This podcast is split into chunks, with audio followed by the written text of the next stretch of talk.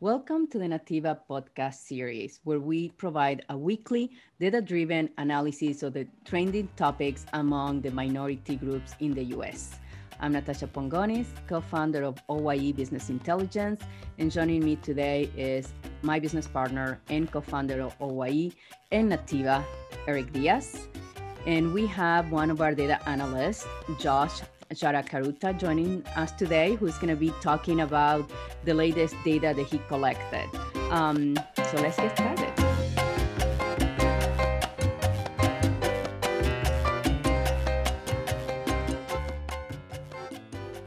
So one of the topics that is been trending uh, beside COVID-19 is a COVID-19 vaccine.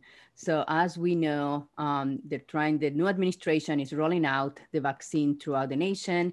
There is a lot of resources, information, even misinformation about the vaccine. So we decided just to go to data and have a better understanding of what are the authentic voices of Hispanics, Blacks, and general markets saying about the vaccine. Uh, you know, we can read on the news, even talk about our friends and our families. Um, there is a lot of perhaps um, not much resources understanding. Some people might want to have the vaccine, some others don't want the vaccine. Um, so I think, you know, looking through this analysis and, and perhaps even sharing our personal experiences, we can have a little bit of a better understanding and perhaps an anticipation of what might be coming ahead in the next few months. So let's get started. So Josh, tell us a little bit about what is the range of the data that you collected and the volume.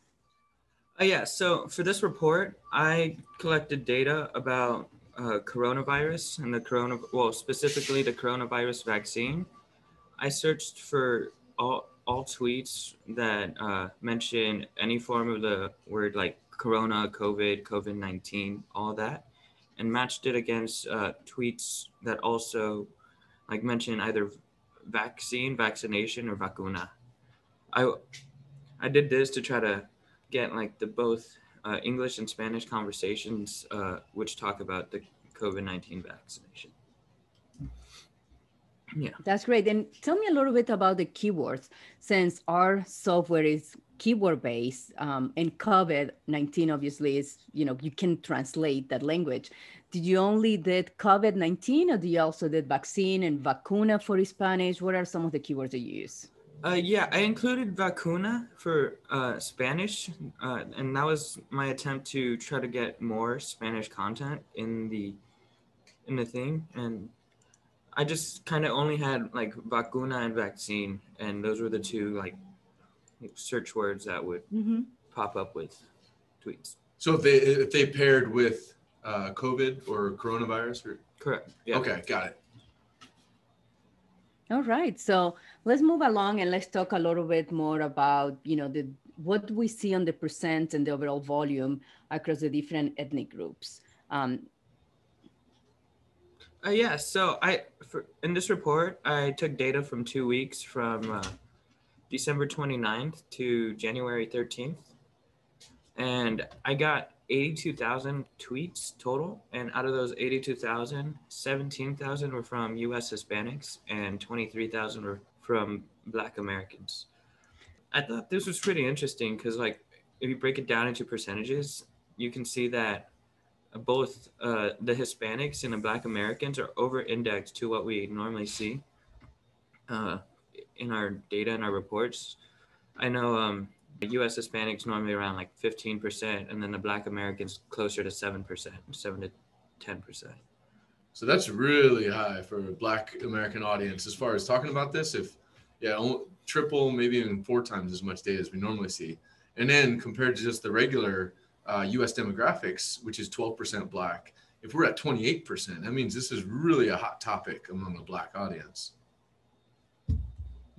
definitely very interesting. I think, you know, as we continue the analysis, we're going to start diving a little bit deeper on the language, but also the sentiment. So, on the language in particular, among Hispanics, um, what are some of the trends that you see, Josh? So I saw mo- so most of the conversation was in English, and there was very little bilingual conversation if it was if it did contain Spanish. So that means most of the Spanish content was in pure Spanish about like 13% pure Spanish compared to two and a half of the bilingual content. Mhm. Yeah, I do see it. The uh, the, the chart was um, very much blue, meaning yeah, English English dominant. Why, why don't we take a look uh, for those that can see if we can just show an example of maybe the the Joe Biden vaccination post, because that's a good example of somebody. Now this this uh, Twitter user I, I saw was actually in Illinois, and they're sharing uh, content in Spanish about Joe Biden, obviously the the president presidential nominee at that point um, that was taking the, the vaccination. So a lot of information, a lot of articles. Josh, I think you mentioned that a lot of sharing of information, media sources, both English and Spanish being shared. Yeah, Is that right? yeah. Most of the tweets I found were people either sharing an, an English or a Spanish news article and just either rehashing the headline or uh, a small summary of what they thought of the article. You, I want to look at that one other. There was a bilingual post that really caught my eye. It was uh, basically, I think, also like encouragement of people to go out and get the uh, get the vaccination. So I'll, I'll read this out loud uh, for those that can't see. So uh, this lady Karen, uh, she says, "Hola, New Mexico or New Mexico, register for your COVID nineteen vaccine here." So a good example, very uh, very much uh, Spanglish mix or bilingual, just saying "Hola" really, and then and then kind of encouraging people to go get the vaccine uh, vaccination. Yeah, I yeah saw- absolutely i mean i think that that's something that we see overall is people sharing useful resources and encouraging others to get the vaccine and you know i guess i'm curious you know i think in for me personally i i can't wait to have the vaccine i'm in favor for the vaccine uh, but there is a lot of people within my network of, of even families and friends that are still a little bit hesitant on taking the vaccine, that they want to see a, a further rollout, they want to see more testing before they actually are willing to take the vaccine. Um, so I'm curious, what is your position, Josh and Eric, on this? Well, Natasha, one thing I was going to say is, you know, luckily since you're uh, just a little bit older than than us, that you'll Hey. be a little bit closer. Much of the older, because you're not that far behind me, buddy. Sorry, I couldn't resist. Sorry.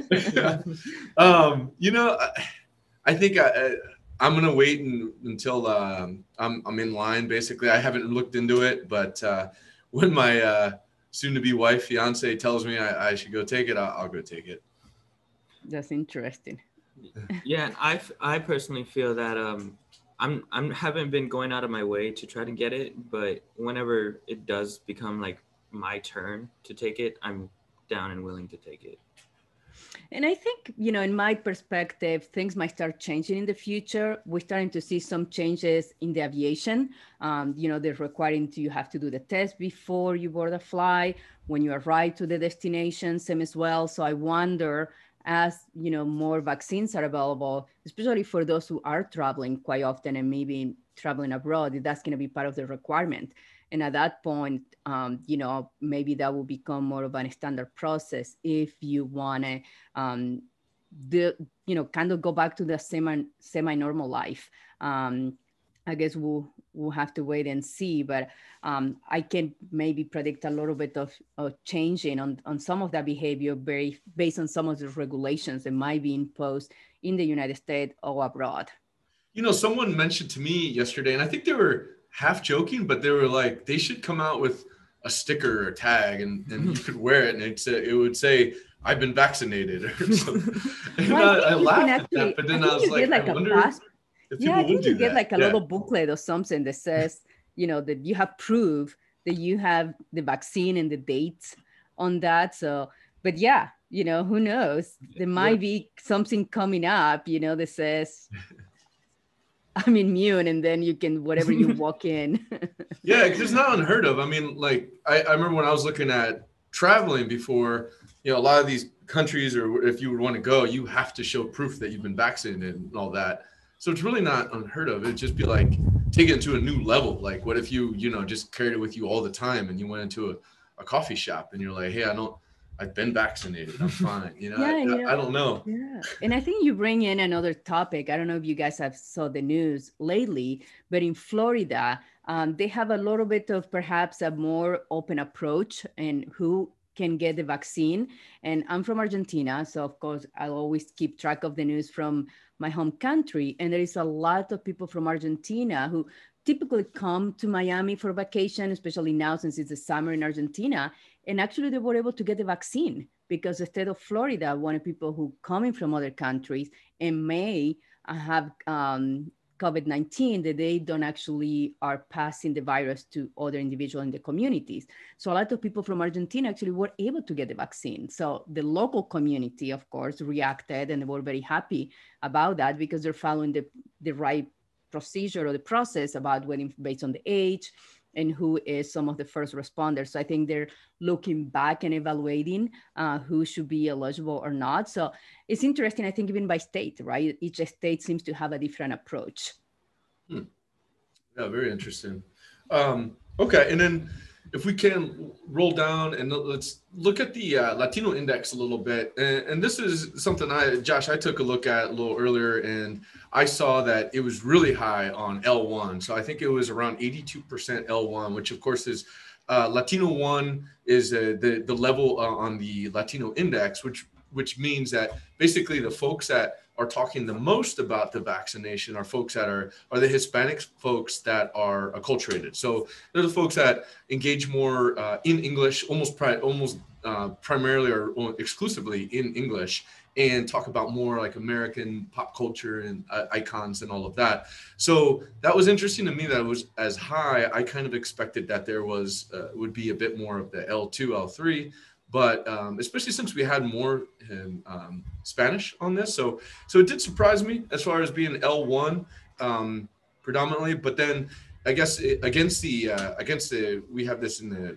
cross reference with the entertainment um, industry, and it's about this. I guess it or no L three is about the same. Actually, looks like a number of those are, are similar. So um, anyway, Josh, I was just curious. You had any any any thoughts on on the Latino index as well?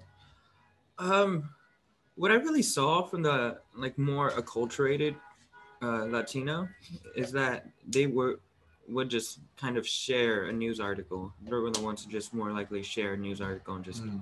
that was about it. While like the other ones would sometimes add a little more of their own like feeling or sentiment to it. So more like the the person that we saw that was like bilingually mentioning, "Hey, hola, go New Mexico, go take your vaccine, go get your vaccination," and yeah. all that. Okay, interesting. Yeah, very much.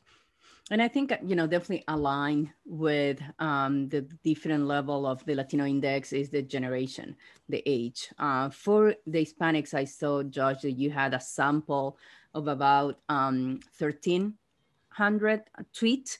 And basically how our software works is through face recognition. From the large sample, just a number of those users might have a, a, bio, a picture. So for Hispanics, we analyzed a sample 1300. What was very interesting about this is just within the age, um, the perhaps the older Hispanic population, by older, I mean like 35 between the 54 years old were the one that were the mostly engaged um, during those two weeks period um, about conversation. And together they represent about 65% of the whole Hispanics um, talking about COVID-19. So that's a really high number uh, and high level of engagement. And I think, again, it comes back perhaps to, you know, how sensitive the older you get, you might be susceptible to COVID-19. And maybe that's in proportion to the number of conversation. When we look at the younger generation in Hispanics, the 25 to 34, only 11% were talking about this topic.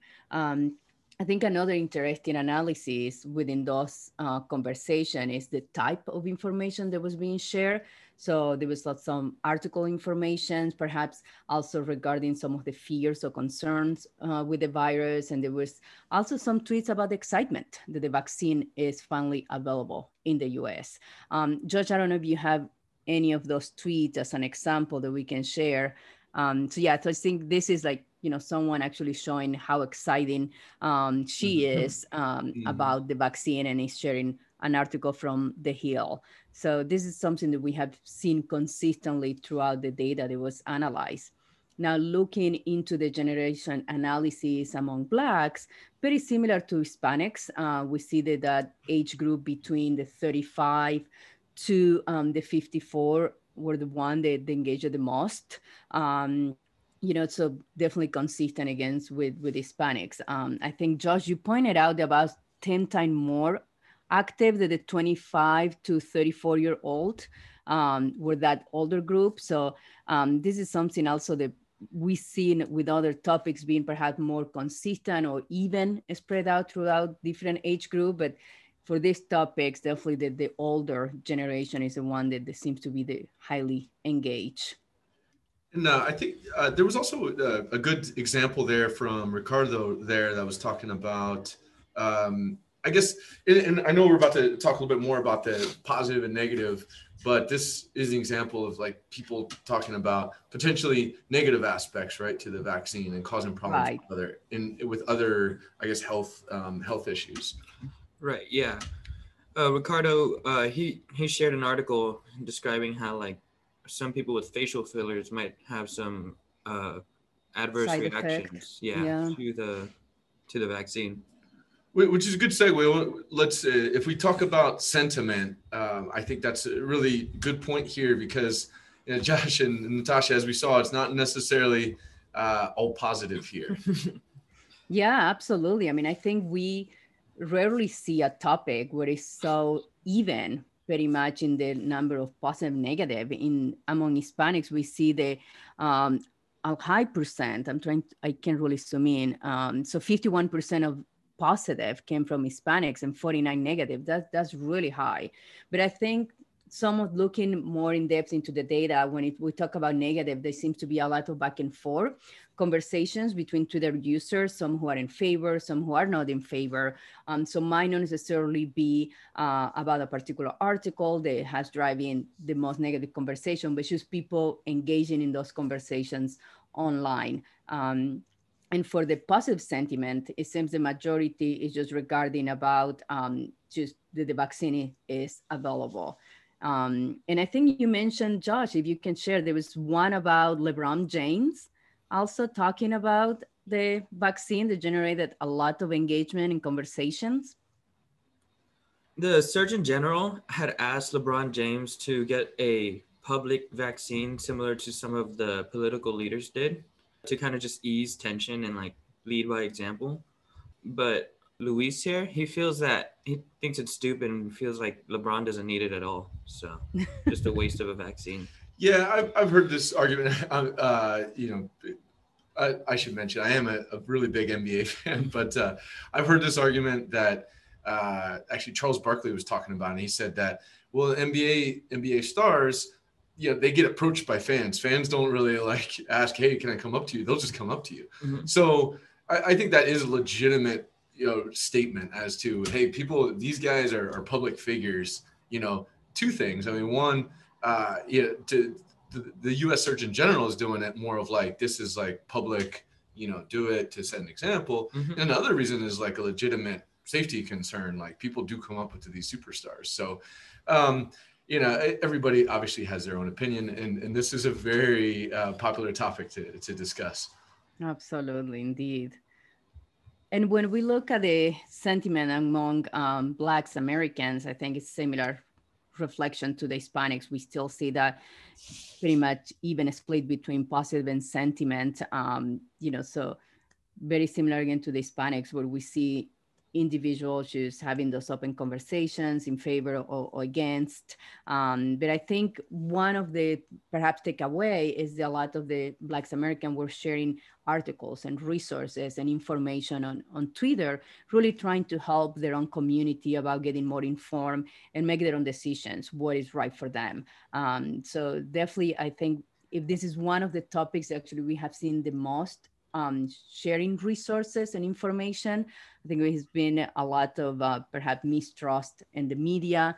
So um, we'll see that some of the social medias are to, trying to take and tackle that a little bit more. And Twitter actually is implementing some new technologies on that way. But uh, at the end of the day, just look in the source, look who's providing the information and what website you are going to. Uh, there is nothing like going to the source, which is the uh, HHS and the CDC to get reliable health information. But Josh, if you have some example here to share on, on some of the, the sentiment analysis.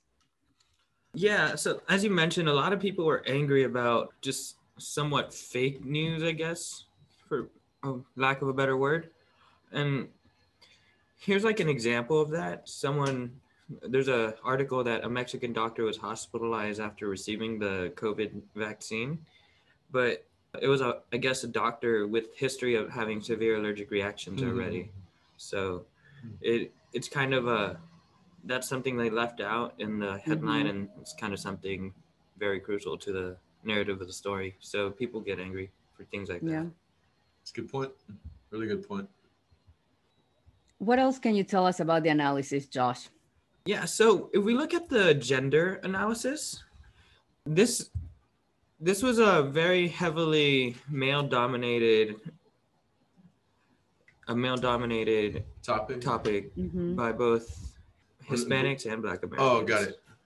Yeah, we see that black Americans actually lead with a little bit more of a male presence. They have 71% of the population being male, while Hispanics have 61. Hmm. But what I saw kind of looking at both of their conversations is that especially in the black community, there are a lot of women who were still adamant about getting the vaccine despite there being a lot of I guess doubters in Mm. their inner circle. Mm. They talked about how like this is uh you sound like my uncle or you sound like my grandpa but I'm still getting the vaccine.